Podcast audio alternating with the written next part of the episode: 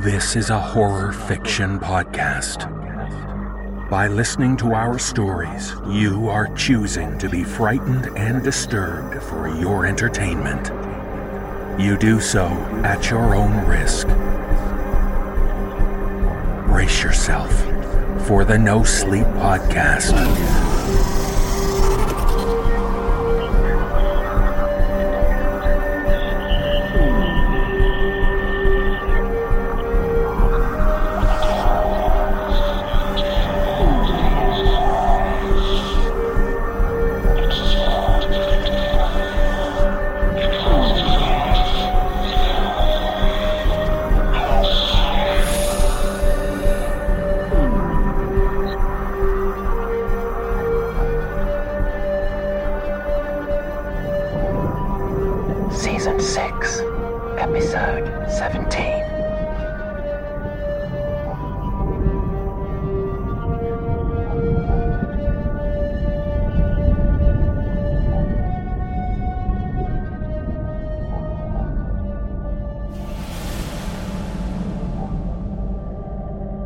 The No Sleep Podcast. I'm David Cummings.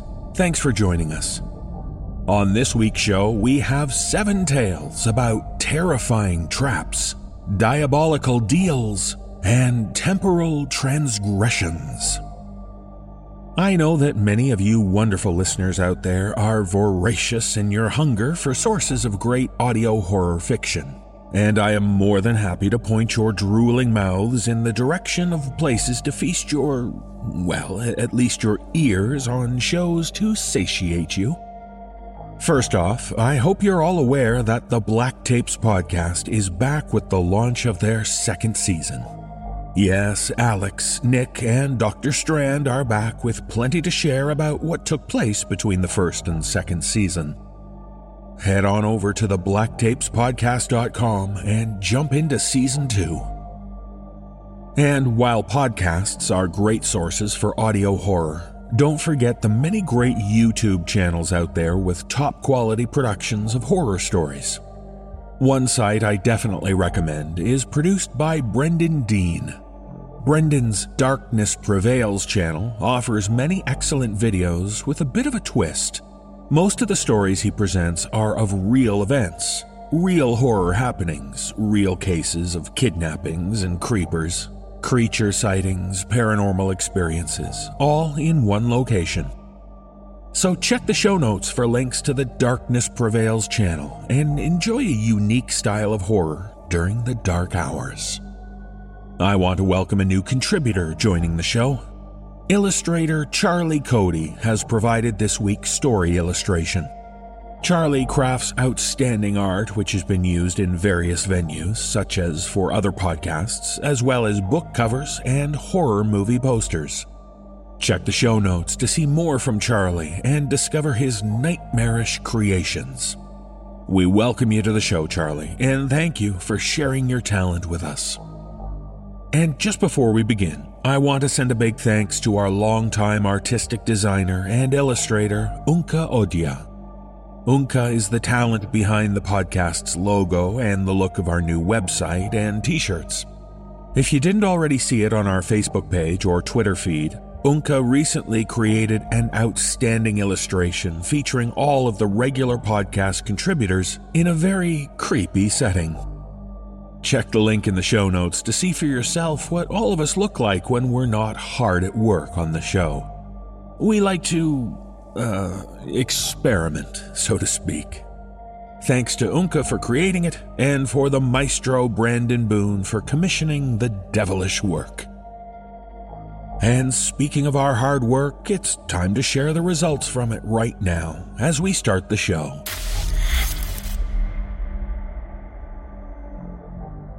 In our first tale, we meet a man racked with guilt from a terrible act committed in his teens.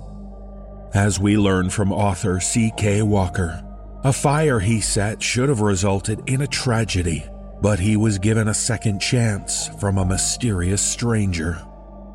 Performing this tale are Jesse Cornett and Nichole Goodnight. So remember, playing with fire will usually get you burned. Sometimes it will char.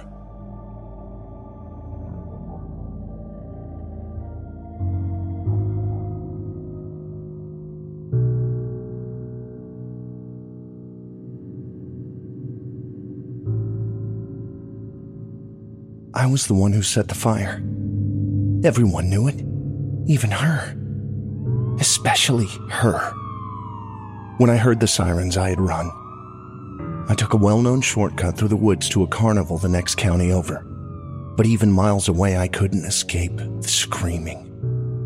Not of the victims, but of their parents, whose anguished cries had followed me like footprints since I'd started the fire hours earlier.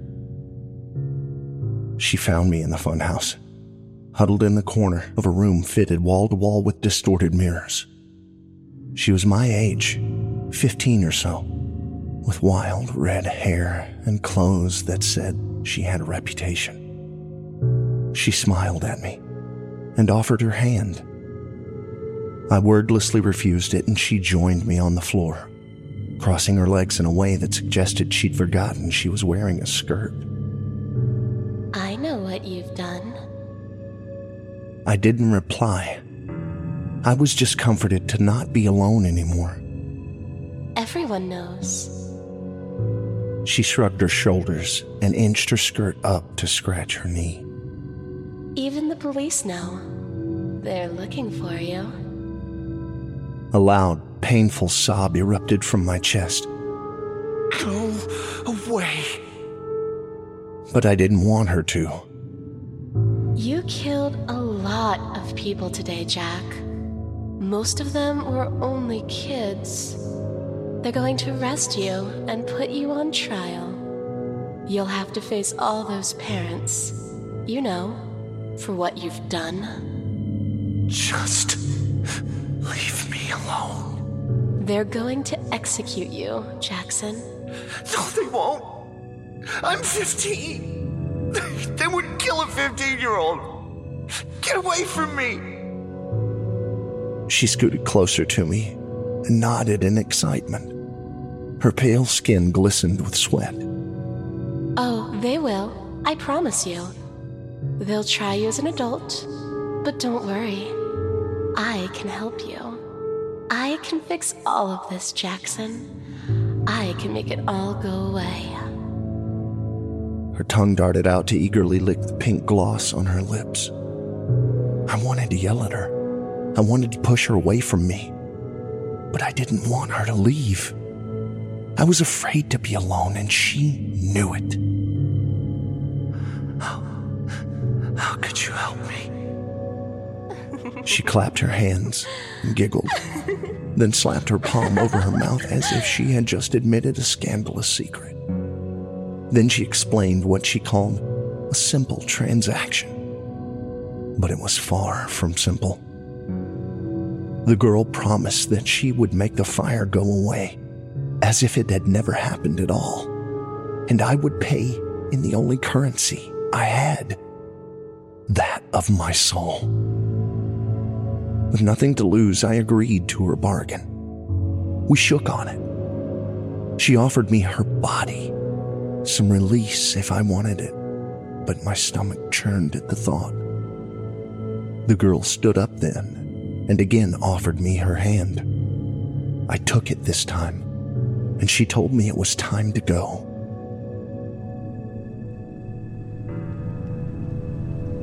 I walked home in the dark, searching the night for sounds of sirens and tortured wails. I heard none. My town was quiet when I reached it, and the elementary school was still standing. I stumbled to my knees in the middle of the street and prayed feverishly to my guardian angel in thanks. All was as she'd promised. Over time, I slowly forgot about the fire. It had happened in another life, one that no longer existed. But it never fully left my subconscious. By the time I was 25, I had completed 640 hours of firefighter training and was accepted to the department. By 35, I had married the chief's daughter and given her two beautiful children. But in the back of my mind, I never forgot that someday the bill for my blissful happiness would come due. But maybe not. I have saved so many people, created such a beautiful family, done so much with my life. Perhaps that is enough to nullify the deal.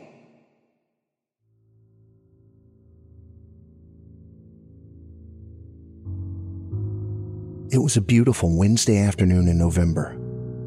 Nothing noteworthy or remarkable about it to suggest what it ultimately held for me. I had stopped at the mall on the way home from work to pick up a Christmas gift I had ordered the month before for my wife. As I stood at the counter signing for my purchase, I looked over to see a baby stroller blocking the path out of the store. As the child shifted and the blanket fell from its misshapen head, I gasped and felt a shudder rack my suddenly chilled body. I could only call it a monster. The child's skin was yellowed and leaking pus. It only had one eye, which swung from its socket like a pendulum when he turned his head. I stared at it in horror as the angry mother gave me a murderous look and hurried the child out of the store. I took a moment to collect myself and then ran out after her, my desperate need to protect and atone driving my pursuit. I caught her in the food court, and just as I reached out to grab her, I felt a violent tug on my arm and I spun around. I was confronted with a vision of horror and impossibility.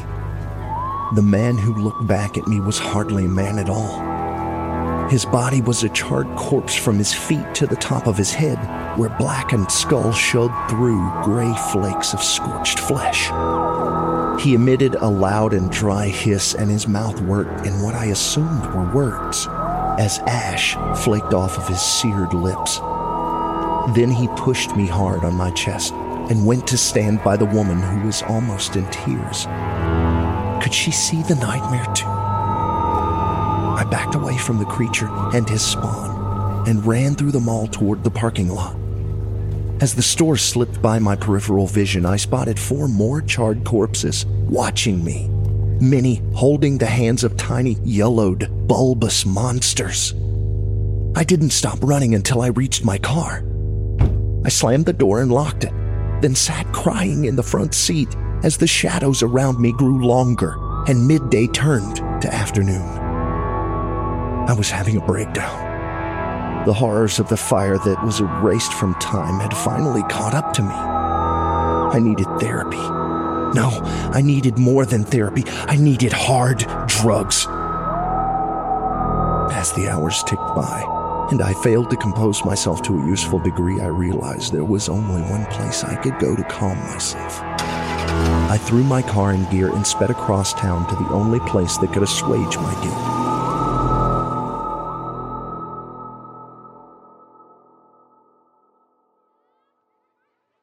School was still there. It had to be. But as I came upon it, all I found was a pile of rotting, burned out debris. Lines of young children were filing out of the wreckage and making for the nearby school buses. They laughed and pushed each other around as if they didn't realize they were surrounded by the detritus of my sins. And among them, I saw lurking the misshapen, nebulous balls of pus and cartilage. The monsters were here too. The Globos creatures ran to the cars of even more charred corpses, who hugged them and kissed them on what I assumed were their cheeks. Some of the burn up people recognized me. Some of them waved, and pieces of charred flesh sloughed off their arms. I retched, and I knew. Somehow I had crossed over to the other timeline, the one that wasn't supposed to exist, the one where I had killed so many children, burned them in their school in the middle of the day. And now, the dead had grown up and had children of their own. Children who were just a chaotic mass of cells and biologic matter because they were never meant to be. That wasn't the deal! I know she's nearby, and I know she's listening. They're supposed to be alive! They're supposed to be saved! It's the end of the day, and I know it. She is giving me a taste of hell before she claims me. I race home to see my family one more time, to hold them and tell them how much I love them. Moments to prepare me for an eternity in hell. I know my wife is okay. I know she wasn't born until years after the fire, and I need to see her beautiful face one last time. I throw open the door and see her sitting in a chair by the window. She's reading her favorite book again. Her skin is weeping, and the thick, blood-stained liquid falls upon the pages of her book. She shifts in her chair to look over at me, and the bubbles of thin, unformed skin that cover her begin to pop as they brush against the armchair. A putrid smell fills the room. I back away from her with a terrified cry. No! It isn't possible. I am in agony. My beloved wife is one of them. It doesn't make sense. A car door slams outside, and I jerk toward the window to see a tall, blackened skeleton burned down to the scorched bone. It is coming up the driveway with two ghoulish creatures following behind. I know it is my wife's father and my children. I fall to my knees and let out an agonizing scream as the equation solves itself. Ah!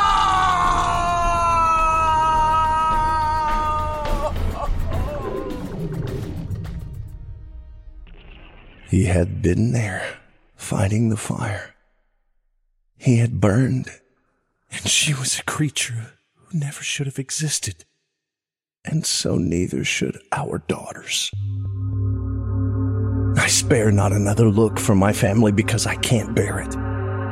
I enter the spare bedroom of my house and I pull a 9mm out of the closet, a gift from my father in law. I slide down the wall to sit and I lean my head back against it. I load the gun, and suddenly she's in front of me, sitting cross legged on the floor. She wears the same slutty clothes as all those years ago, and her hair still smells like sweat and cotton candy. I know she's come to collect, and I'm ready to leave this hell so that life on Earth, life from my family, can go back to the beautiful thing it was before, albeit without me. I'm ready to die. she giggles. Release me from this pain. She rolls her eyes and gestures to the gun in my hands. I nod in understanding, and as tears roll down my face, I place the 9mm in my mouth. I send up a silent prayer that my wife and children will live happy lives after I'm gone. And I squeeze the trigger, and a hole blows out the back of my head. the girl laughs. I hasten to put the gun under my chin before the pain hits and cripples me. I pull the trigger again, and part of my face hits the wall next to me. I look at her with the only eye I have left. She's giving me a dull, disinterested smile. I unload the gun into my brain and she begins to look downright bored. And that's when I finally realize the truth. I'm not going anywhere.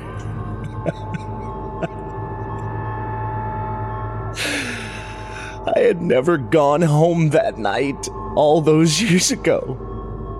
I had never even left the funhouse. She stands up without sparing me a look and walks out of the room, abandoning me to the hellish nightmare beyond the door. I can hear the guttural grunting and hissing of the monsters, and that's all they are now. Monsters! I don't have a wife and children. I never did. Payment was due at time of service.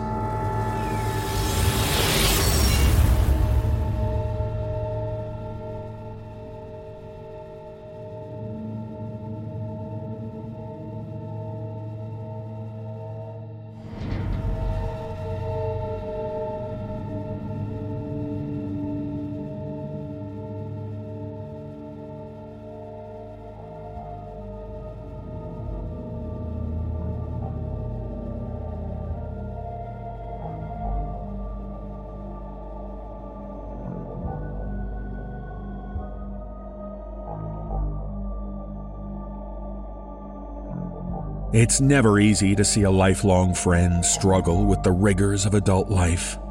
For instance, take the two young men in this tale from author Malcolm Teller. When one of the friends seems to be succumbing to a mental illness, the other has to determine if his friend is sick or haunted by something more than his mind. Performing this tale are Jeff Clement and Kyle Akers.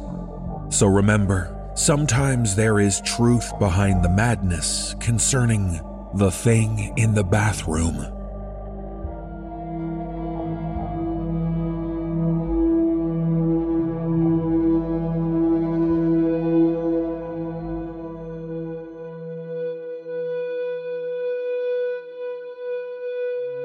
Ryan Wilson was my best friend since first grade. We did everything together. From Miss Alver's first grade class to the month's worth detention we got when we were 14 for lighting Roman candles in our school's first floor bathroom, to looking suave at senior prom, we were always together. A team. Ryan and me. Me and Ryan. We ended up at the same university on Canada's west coast, right by the Pacific Ocean. He was studying political science. He wanted to be UN Secretary General someday, and I was studying history. He was way more excited about university than I was. He really felt that it would lead him to great things, that he was building his future here and now. It just filled him with energy. Mike, he'd say to me, this is the start of the rest of our lives. I used to think he was overthinking it, but now, well, now I try not to remember him saying that stuff to me. It hurts too much. But what won't ever leave my mind, what can't leave my mind, is that we had so many good times, so many great memories. I remember the time he wanted to spray paint Leroy Ain't Shit on Leroy Miller's brand new BMW that his parents had bought him in 11th grade because Leroy had thrown his textbooks into a trash can as a way to look good in front of his friends. Dude, just let it go. Your textbooks are fine. What, let that asshole mess with me? You know me better than that. Well, fuck it. You do this, count me out. I'm not gonna get myself expelled and arrested. He just smirked, turned, and walked away. I swore to myself I wouldn't give in, that I wouldn't let him win this one. But sure enough, like the good and loyal friend I was, the next night at roughly 2 in the morning, I was standing in my hoodie in the cold December weather, my hands tucked deep into my hoodie pockets, and looking back and forth to make sure no one saw us as Ryan spray painted those artful words onto the windshield of Leroy Miller's car. The next day, Leroy was furious, cursing and yelling up and down over how he was going to catch whoever did it and bash his fucking head in. I literally had to pull Ryan into the second floor bathroom where he could safely laugh his ass off without being seen or heard by Leroy. So that was what we had. Everything was great. Everything had always been great. And everything was always going to be great. But then Ryan started getting scared by what was in his bathroom. Well, what he thought was in his bathroom. See, Ryan was living by himself in student housing, a studio apartment in one of the newer buildings. His had opened about three years prior in the fall of 2010. I was living off campus with some roommates. Now, for the first couple of months, everything went fine. He was loving his first taste of independence. His parents were kind of controlling and strict when he was a teenager living with them, and he'd always be inviting me over. He liked to host. But then he started telling me, all freaked out, about strange things happening in his bathroom. At night, he'd hear sounds of metallic groaning and shuffling sounds as if someone was walking or moving around in there. This was even after he checked to make sure it was empty. Other times, in day and at night, he'd hear whispering in the empty bathroom, sometimes in English, sometimes in other languages. And then there were the times he'd feel really uncomfortable looking in the mirror, feeling like, so he said, it was only a matter of time before his reflection did something on its own. He'd tell me how he couldn't sleep, how every second in bed at night before he fell asleep, his heart would be pounding, and he'd be terrified that something was going to walk out of his bathroom and over to his bed. He even stopped using the bathroom entirely, choosing to use the building's men's changing room on the second floor, even if it meant getting dressed and going down there after waking up in the middle of the night. And there was more. He started having horrifying nightmares. He'd see all these terrible things in them people getting slaughtered, dead relatives with eye sockets full of maggots, and living dolls with smiles full of teeth made of razor blades. And that wasn't the end of it, so he said. He'd be going about his day, going to and from class, and he'd he'd see these things, these things from his nightmares in the corner of his eye. And when he turned to look at them, they'd be there, clear in his vision for a split second, and then they'd disappear. All of this took a toll on him. I could see how it was affecting him, and honestly, that was what scared me. He'd visit me. He stopped inviting me over and kept turning me down when I asked to come over. And there'd just be these bags under his eyes, showing he'd barely slept. His voice would be shaky and he'd be completely wired. The slightest noise would cause him to jump, and he looked constantly uncomfortable and afraid. He looked as if he was about to break down, crying any moment. Me? I thought it was weird, but I didn't think it was an actual haunting. I mean, that was ridiculous. Ghosts weren't real. I started to worry about him, that he had some form of mental illness, maybe. What else could explain him seeing things when he was awake, hearing whispers when no one was there?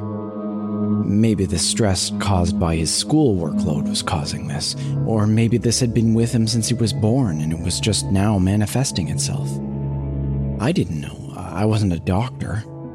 But I told him that it was stupid, that ghosts weren't real, that sooner or later this stuff, this fear, would go away but that he needed to be proactive about it. He needed to get the right help and be bold and quit letting this stuff freak him out. This stuff that was bothering him, that was scaring him, it was all in his head. It wasn't real. But he needed to get help before it got worse. You're not there. You don't know what this is like. I know what's fake and I know what's real, and this is real. His hands trembled and his voice quavered when he said this. What do you want me to say? That ghosts are real? That some evil spirit is living in your bathroom? Do you have any idea how ridiculous that is? You're smarter than that. Please, you need to see the right people about this. Phone your mom and dad. Go see a campus shrink. Get whatever meds you need to and get this taken care of. I'm here for you, man. You, you know that. I was pleading. I really was scared for him. That quieted him down, and he told me he'd consider it. Then he went home. Anyways, he listened to me. About a month later, he told me that he'd taken my advice. He had had a talk with his parents he had seen a campus shrink and got prescribed a bunch of meds. And everything quieted down. Things couldn't be better, he said. No more nightmares, no more whispers, no more seeing things. He'd walk into the bathroom when he heard even the slightest noise, check it out, and walk out. He even would get up in the middle of the night, walk into the bathroom with the lights off, and stare into the mirror for a few minutes at a time, just daring whatever was in there to come out and get him. And, of course, nothing happened. He became more and more confident that nothing was there, that there was nothing to be afraid of. after all, ghosts aren't real. The last time I saw him, he looked so alive. He was gushing over how he was going to apply for a first year internship to work at the United Nations headquarters for a semester. It's the opportunity of a lifetime. Or else can I really build the foundation of a career in diplomacy and international relations? I was happy for him. Eventually, it got late, and he said he had to be getting home, and that he'd Facebook me the next day to make plans for when we would next hang out.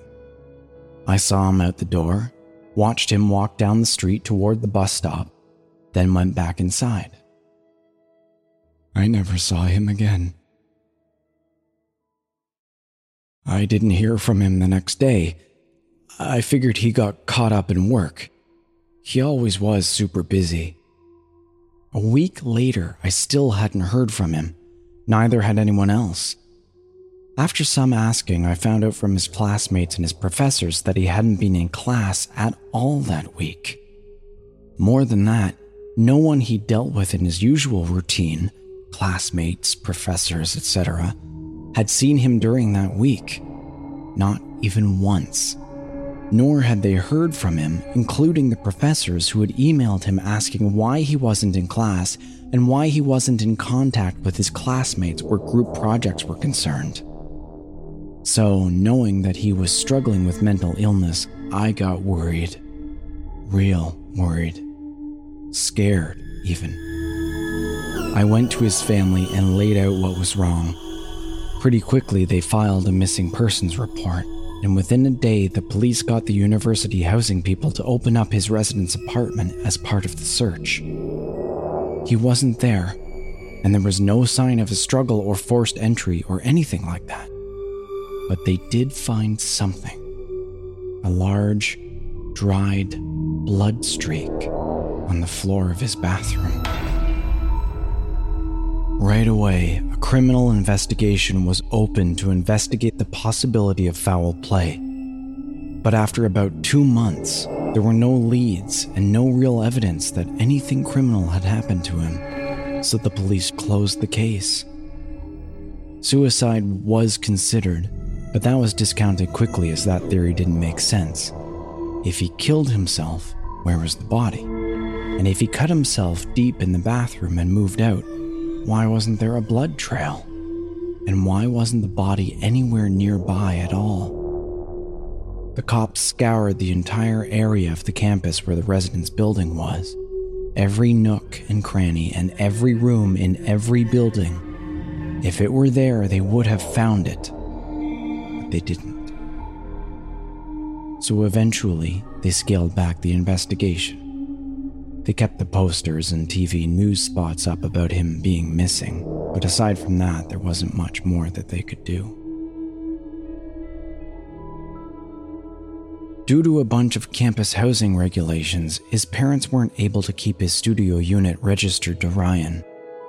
Add to that that Ryan was missing, and the semester was over and he hadn't registered for any more classes because he was missing, he couldn't be enrolled in the school anymore, and thus, legally speaking, he was no longer a student. So they had to move his stuff out of the unit. It was so tough on them. So I did everything I could to help out. I spent three days helping his parents move his stuff out of the apartment. It was on the last day of moving stuff out when everything had been taken down to his parents' SUV and I was alone in the apartment, that I stepped into his bathroom. My heart was broken. This was my best friend. I loved him to death, and we were like brothers. What could have happened to him? What did he do to himself? Did he do something to himself? I thought back to what he had said about his bathroom, this bathroom, about how silly it had sounded. But it seemed so real to him. I could see that plainly from when I saw him those times and what he had told me, but I shook that out of my mind. That was his mental illness at work, I told myself. But that notion left me very quickly due to what happened next. I looked into the mirror at my reflection, trying to make sense of things. And then something happened. Something I would never believe. As I was gazing into the mirror, my reflection, all on its own, smiled and winked at me. I blinked. What the hell just happened? What did I just see?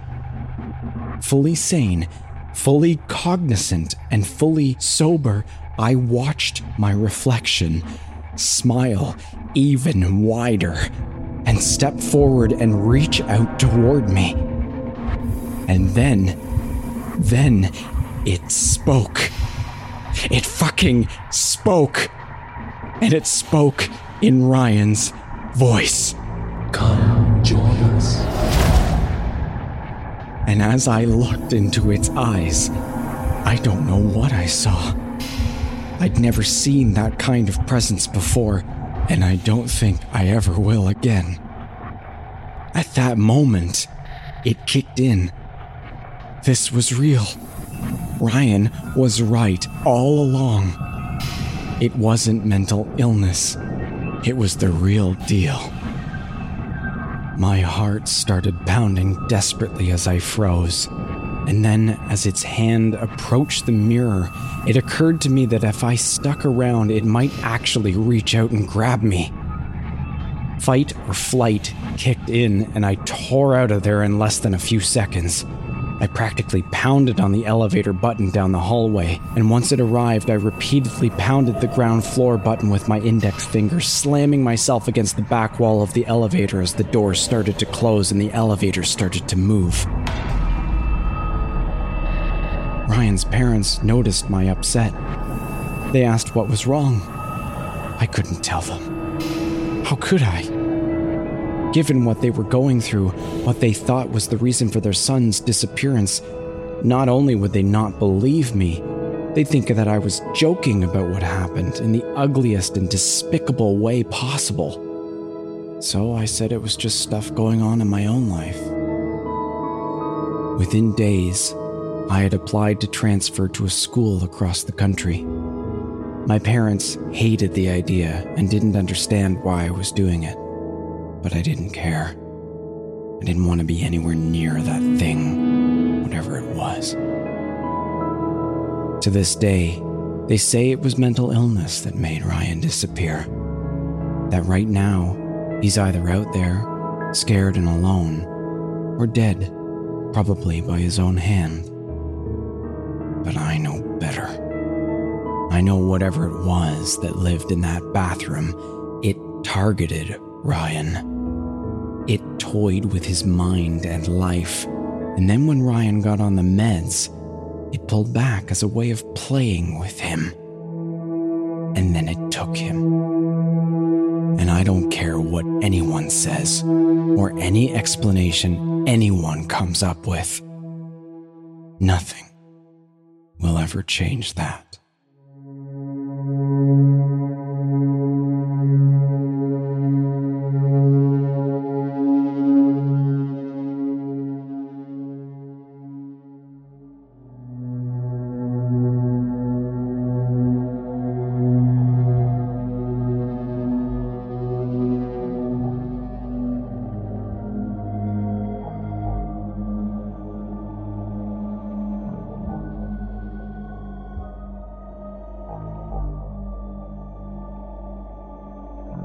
From our youngest days, we're aware of that horrible space which exists beneath our beds and the creatures who surely live there. But as we learn from author E. L. Brym, when a young girl falls into a mysterious trap under her bed, she realizes that there is more to consider than just childish fears. Performing this tale is Nikolle Doolin. So take heed there may be more than monsters down there in the pit.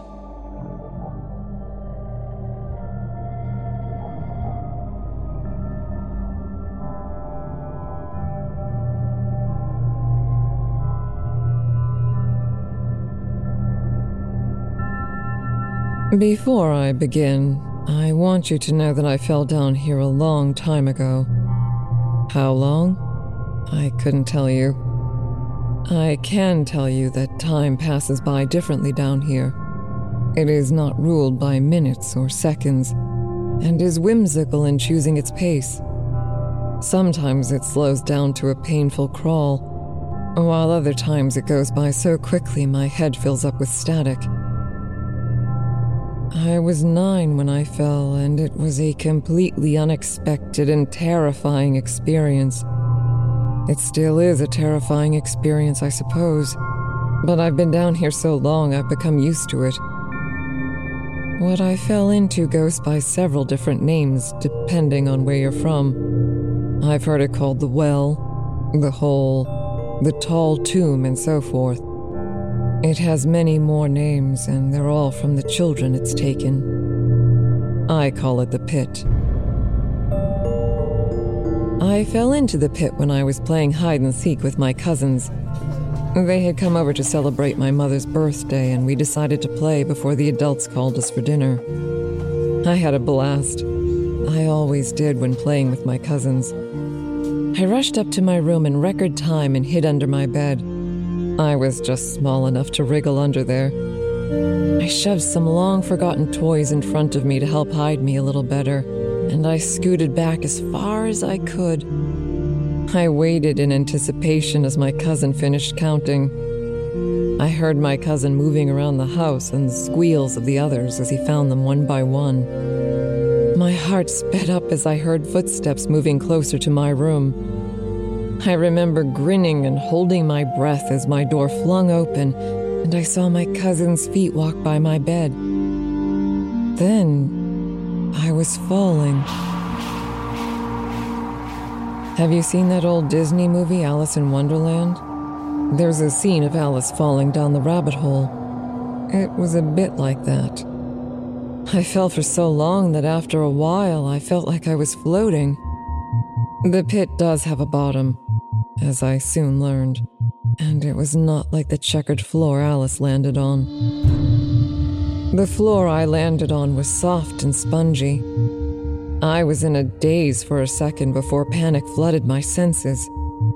Scrambling to my feet, I looked up and could see a faint outline of light from above. I heard my cousin calling, but his voice was muffled and unclear. It was as if he was miles away. I screamed as loud as I could. I scrambled up the walls, yelling all the while, but I kept falling down. I tried climbing for a long time. Every time I fell, I got up and tried again. I could get back up there, I knew that for a fact. I climbed the trees around my house thousands of times with ease. Why should this be any different? The thing about the pit, though, is that it was not like my home, and I learned that comparing them was useless. Looking up again, I noticed something I had not before, and it was here that I felt true despair for the first time. The light was slowly fading. No. No, please. Stay. Don't go. Don't go. I was left in complete darkness. The screaming and spectacle I made of myself after this event was truly horrific. I threw myself at the wall surrounding me. I stomped on the floor and clawed at my hair. I couldn't breathe and I felt tears rolling down my face. I threw up. I choked on my bile. It didn't take long for all my energy to die off, and I slid to the floor as a shaking, shuddering mess. I didn't want to accept my situation. It was too bizarre, too strange to try and figure out. I tucked my head into my knees and hugged myself, doing my best to block everything out. I've always been stubborn and have been told by my father more than once that I could ignore anything if I felt it was an inconvenience to my life. When my little brother was born, it took me six months to acknowledge his existence, so this wasn't an exaggeration of my personality. I did my best to convince myself I had fallen asleep under my bed and that this was just a weird dream. What other explanation was there? I've hid under my bed countless times, and this hole had never been there. I may have been a child, but I knew that holes didn't magically appear underneath beds. No, this was a nightmare, and I would wake up soon. The air in the pit was humid and stunk of decay. It was unpleasantly hot, and I was soon sweating through my shirt. The walls and the floor were warm and damp. I only noticed after I had calmed down that the walls would slowly expand and retract. The floor was bumpy, and every now and then I could feel it twitching. Strangely, it felt like I was sitting in someone's throat. It was completely dark inside the pit. Even after I lifted my head and allowed my eyes to adjust, there was nothing but darkness. My other senses went into overdrive to compensate. The awful smell that permeated in the pit was so strong I could taste it in my mouth. My ears picked up every little squishing sound from the walls and something else. Breathing. It was soft, but once I heard it, I could not stop hearing it. It sounded like it was coming from every direction. And hesitantly, I reached out into the darkness. Almost immediately, my hand touched two small lumps, and I froze. The lumps parted, and I felt hot air tickle my fingers before a dry tongue lapped at them. I wasn't alone in the pit. I shrieked and jerked my hand back. Tried my best to move away, but the pit isn't big. It's about the size of a shed and circular in shape. I moved using the wall as a guide and ended up walking back into the thing I was trying to get away from. I froze, waiting for it to move, scream, attack, anything. But nothing happened.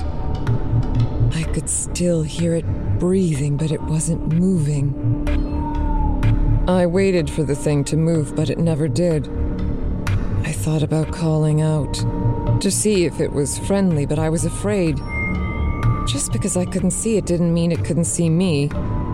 For all I knew, it was staring right at me, licking its lips, waiting for me to sleep so it could kill me without a fuss. Did it fall down here like I did? I couldn't feel any doors along the walls. As far as I could tell, the only way out was up, and that opening was gone. I thought I was trapped in the pit with no escape. I thought I would be shut in the darkness until I wasted away or the thing became restless and killed me. Thankfully, I was wrong, and after some time had passed, the faint circle of light from above returned. My first thought was to start climbing again, but my curiosity was piqued, and as my eyes adjusted, I took in my surroundings as best as I could. The floor was still too dark to see, but the walls looked like a red and pinkish white, like the color of muscles in the murky light. There were strange bulges sticking out of the walls and I couldn't tell what they were. Some were hard, some were soft. The texture and the way the wall moved made me wonder if I was inside something alive. A flash of movement caught my eye, and I found myself looking at the thing. It was a girl about my age. Maybe she used to be pretty, but she wasn't anymore. Her hair was black and was tied into two braids each falling down on one side of her neck. Her skin was a pale gray and rotting off in several places. Her lips were as blue as her eyes. She saw me looking at her and smiled, showing off her rotten teeth. She waved to me, and I saw her hand was missing two fingers at the knuckles. She was wearing a ragged nightgown. It looked old like something my mother would have worn to bed as a child. I gulped and shuddered. She was repulsive looking, but she hadn't tried to attack me. I didn't see anyone else in the pit, and even in her state, she made no move towards me. After a long staring contest, I decided to take a chance and see if she was friendly. I didn't have much of a choice. She was the only other person down here. I tried talking to her. I asked her what was going on, where we were, and if there was a way out. She gave me a sad look and shook her head. At first, I thought she was implying she didn't know, but then she opened her mouth. I could see her lips moving, and I knew she was talking, but no words came out of her mouth. Not even a whisper. There was just putrid air brushing across my face. This is how I learned about the first rule in the pit occupants cannot verbally talk to each other. I think the pit is alive, but I have no proof. Living or not, I know it has a mean streak. In my time here, I've discovered all sorts of strange laws that defy what I had been taught. The passage of time and the inability to speak to others were just the beginning. In the pit, your body doesn't grow. My mind has progressed beyond nine years of age, but my body stagnated. The only thing my body does is rot. It's a slow process, but it's painless. I didn't even realize it was happening until I ran my fingers through my hair and came back with a chunk of scalp. In the pit, there is no physical pain, no hunger nor thirst. Nothing but a numbness that sets in over time. Sometimes objects fall into the pit when the light comes toys, shoes, books, clothes. Typical things you'd find under a bed. Though I've noticed more electronics have been falling down. Every now and then, something of worth falls down. Not long after I fell, another occupant came down and, with her, a journal. In the faint light, the three of us were able to have a small conversation by the grace of paper and pen. The decaying girl I learned was named Abigail, and she had been in the pit since 1964. She had this strange habit of nudging my shoulder every now and then. I'm not sure why. Maybe she was just reminding herself she wasn't alone anymore. Abigail was the one who told me the many names the pit goes by. She wrote, as quickly as someone lacking several fingers could, about how she had crawled under her bed to grab a fallen doll when she had been swallowed up. She was 10. The newest victim of the pit was a seven year old who went by Kayla. She wasn't as scared as I had been when I had fallen. She had crawled under her bed to hide from her dad because he was on a drunken rampage. Anything was better than that home, she wrote to us in childish letters. She told us she had been praying to be taken away, and her prayers had been answered as far as she was concerned. The current date was 2002. It felt like I had been here two days, but I had fallen down on a cold night in 1998. It was just the three of us, but that didn't really mean much. Once the pit went dark, we had no way of communicating except through touch. Abigail would shake us once in a while, as if she was afraid we had fallen asleep. The next time the light came, Kayla was gray and her journal was damp from the humidity. Despite the damage, we still wrote. I learned that Abigail had lived in Maryland. Kayla was from Texas, I had come from New England. The pit never stays in one place. I noticed Abigail's head dipping slightly and asked her if she was tired. She became panicked at the question and told us that under no circumstances should we fall asleep down here. If you fall asleep, you lose, she wrote. I prodded her further, but she refused to say any more on the subject, and we spent the rest of the time trying to climb out before the light faded. Climbing up the walls was not easy. The humidity made them wet, and it was hard to keep a grip. Abigail had the most difficulties. Her hands were in a bad state, and her feet weren't much better. I gave her a boost on my shoulders more than once, but she never made it far, even with the help.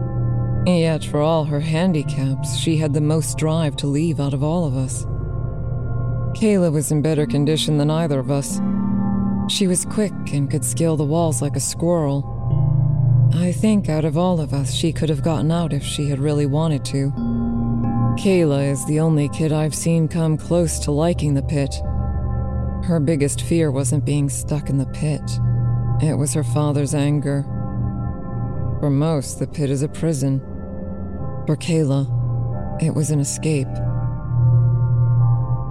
When the dark came back, I would grab the girl's hands. It was a habit I picked up, a sad attempt to remind myself I wasn't alone. It was only after I calmed down and could hear them breathing that I let go. I spent my time sitting and staring into nothing, feeling Abigail nudge me every now and then. Sometimes I would sing or talk to myself to remind myself that I could. The most underestimating quality about the pit is the sheer boredom. To fight off the boredom, I often went deep into my thoughts. I replayed my favorite memories in my head and pretended I was back with my family. I became an expert at living in my dreams. I daydreamed so deeply, I never noticed Abigail's breathing becoming fainter or her nudges becoming weaker before her hand slipped away forever. The next time the light came, Abigail was gone.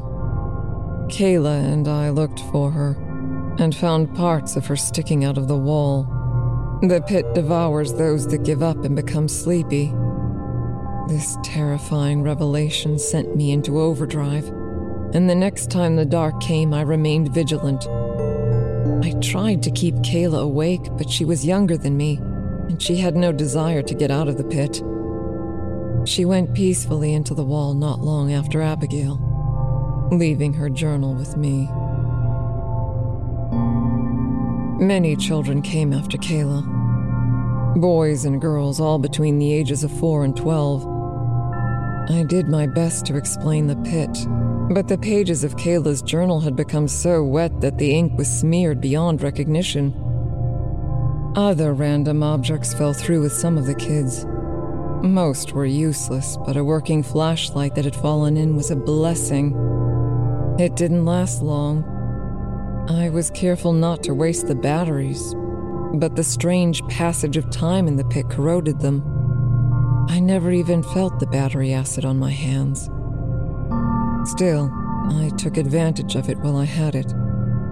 The bright light blinded me for some time but when my eyes adjusted, I finally got a good look at my prison. A far better look than the faint light from above ever granted me. The walls and the floors were a fleshy red, with the limbs of tired children sticking out. The strange lumps in the wall were objects and children that had been sucked in. Moving the light along the wall, I saw that an old occupant had placed several objects strategically on the wall to act as climbing holds. For the first time in ages, excitement gripped me and I felt hope. I stayed by that part of the wall, and the next time the light came, I climbed up the wall as fast as I could. It took ages. I slipped several times but caught myself with the holds. I knew the pit had slowly been zapping my energy over time. I never knew how much until that climb. But it didn't matter because I did it. I reached the top. My hands went over the pit's rim, and I felt the coolness of a hardwood floor. My fingers may have been slowly rotting off and losing feeling, but I remember how the wooden floors of my home felt under my feet. I could never mistake it. My heart was beating so fast, I thought it would fall out of my chest. I pulled myself up and I was halfway out. I struggled to get all the way out, but stopped to gain some of my strength back. It was a long climb, and the floor felt amazing against my chest. It took me a moment to focus on my surroundings. Wherever I was, it was a dark, cramped space. It took my hand brushing against some toys to realize where I was. I was under a bed. I saw a nightlight out of the corner of my eye, and I admired the soothing light. The nightlight flickered, and the pit jerked me back. It felt like I was being dragged into a strong current, like someone was grabbing my ankles and pulling. It would let up every now and then and come back stronger whenever the light flickered. I began to panic and tried to crawl out all the way, redoubling my efforts. The nightlight was dying, and I was being sucked back into the pit. Right before the light burned out, I spotted something a hand dangling over the bed. I didn't stop to think. I grabbed the hand just as the light died. For a moment, I thought they'd help pull me up, but the hand jerked away violently at my touch. As the pit dragged me back down, I heard a scream over the rushing blood in my ears.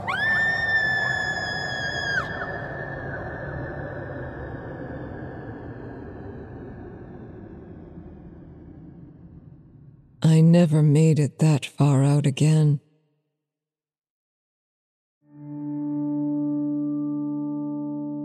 As far as I know, no one has ever escaped the pit. The closest I've seen besides myself was an eight year old boy called Kai. He knew gymnastics and was extremely fast and flexible. His experience was almost the same as mine. He was halfway out before he was jerked back.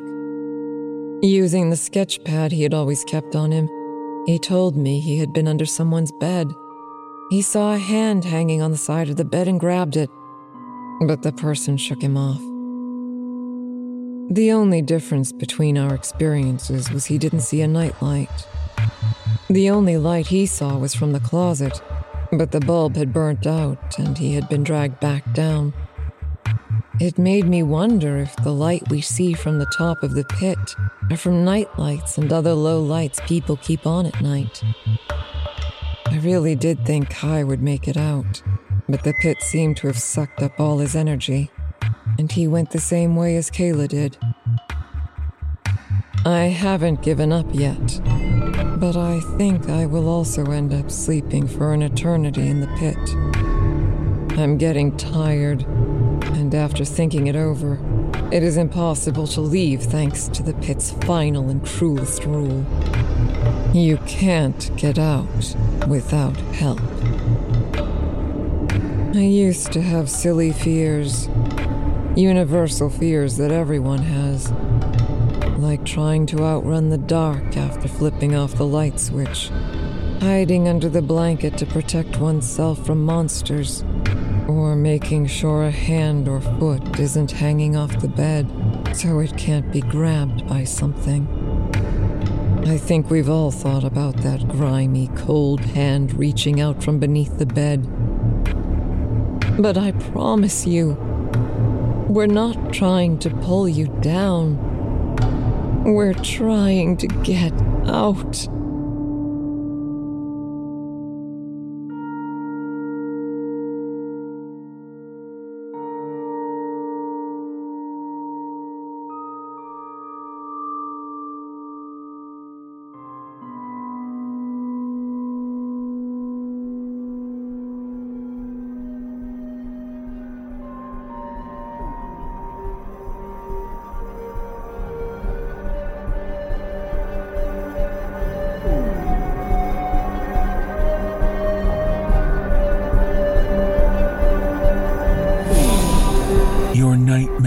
Are now over. Or are they only beginning?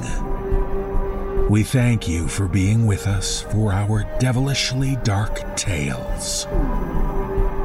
If you would like to find out how you can hear the full length versions of our audio program, please visit the nosleeppodcast.com to learn about our season pass program. 25 episodes, each over two hours long, and three exclusive bonus episodes, all for only $19.99. On behalf of everyone at the No Sleep Podcast, we thank you for listening. Join us again next week when the darkness pulls you away from sleep.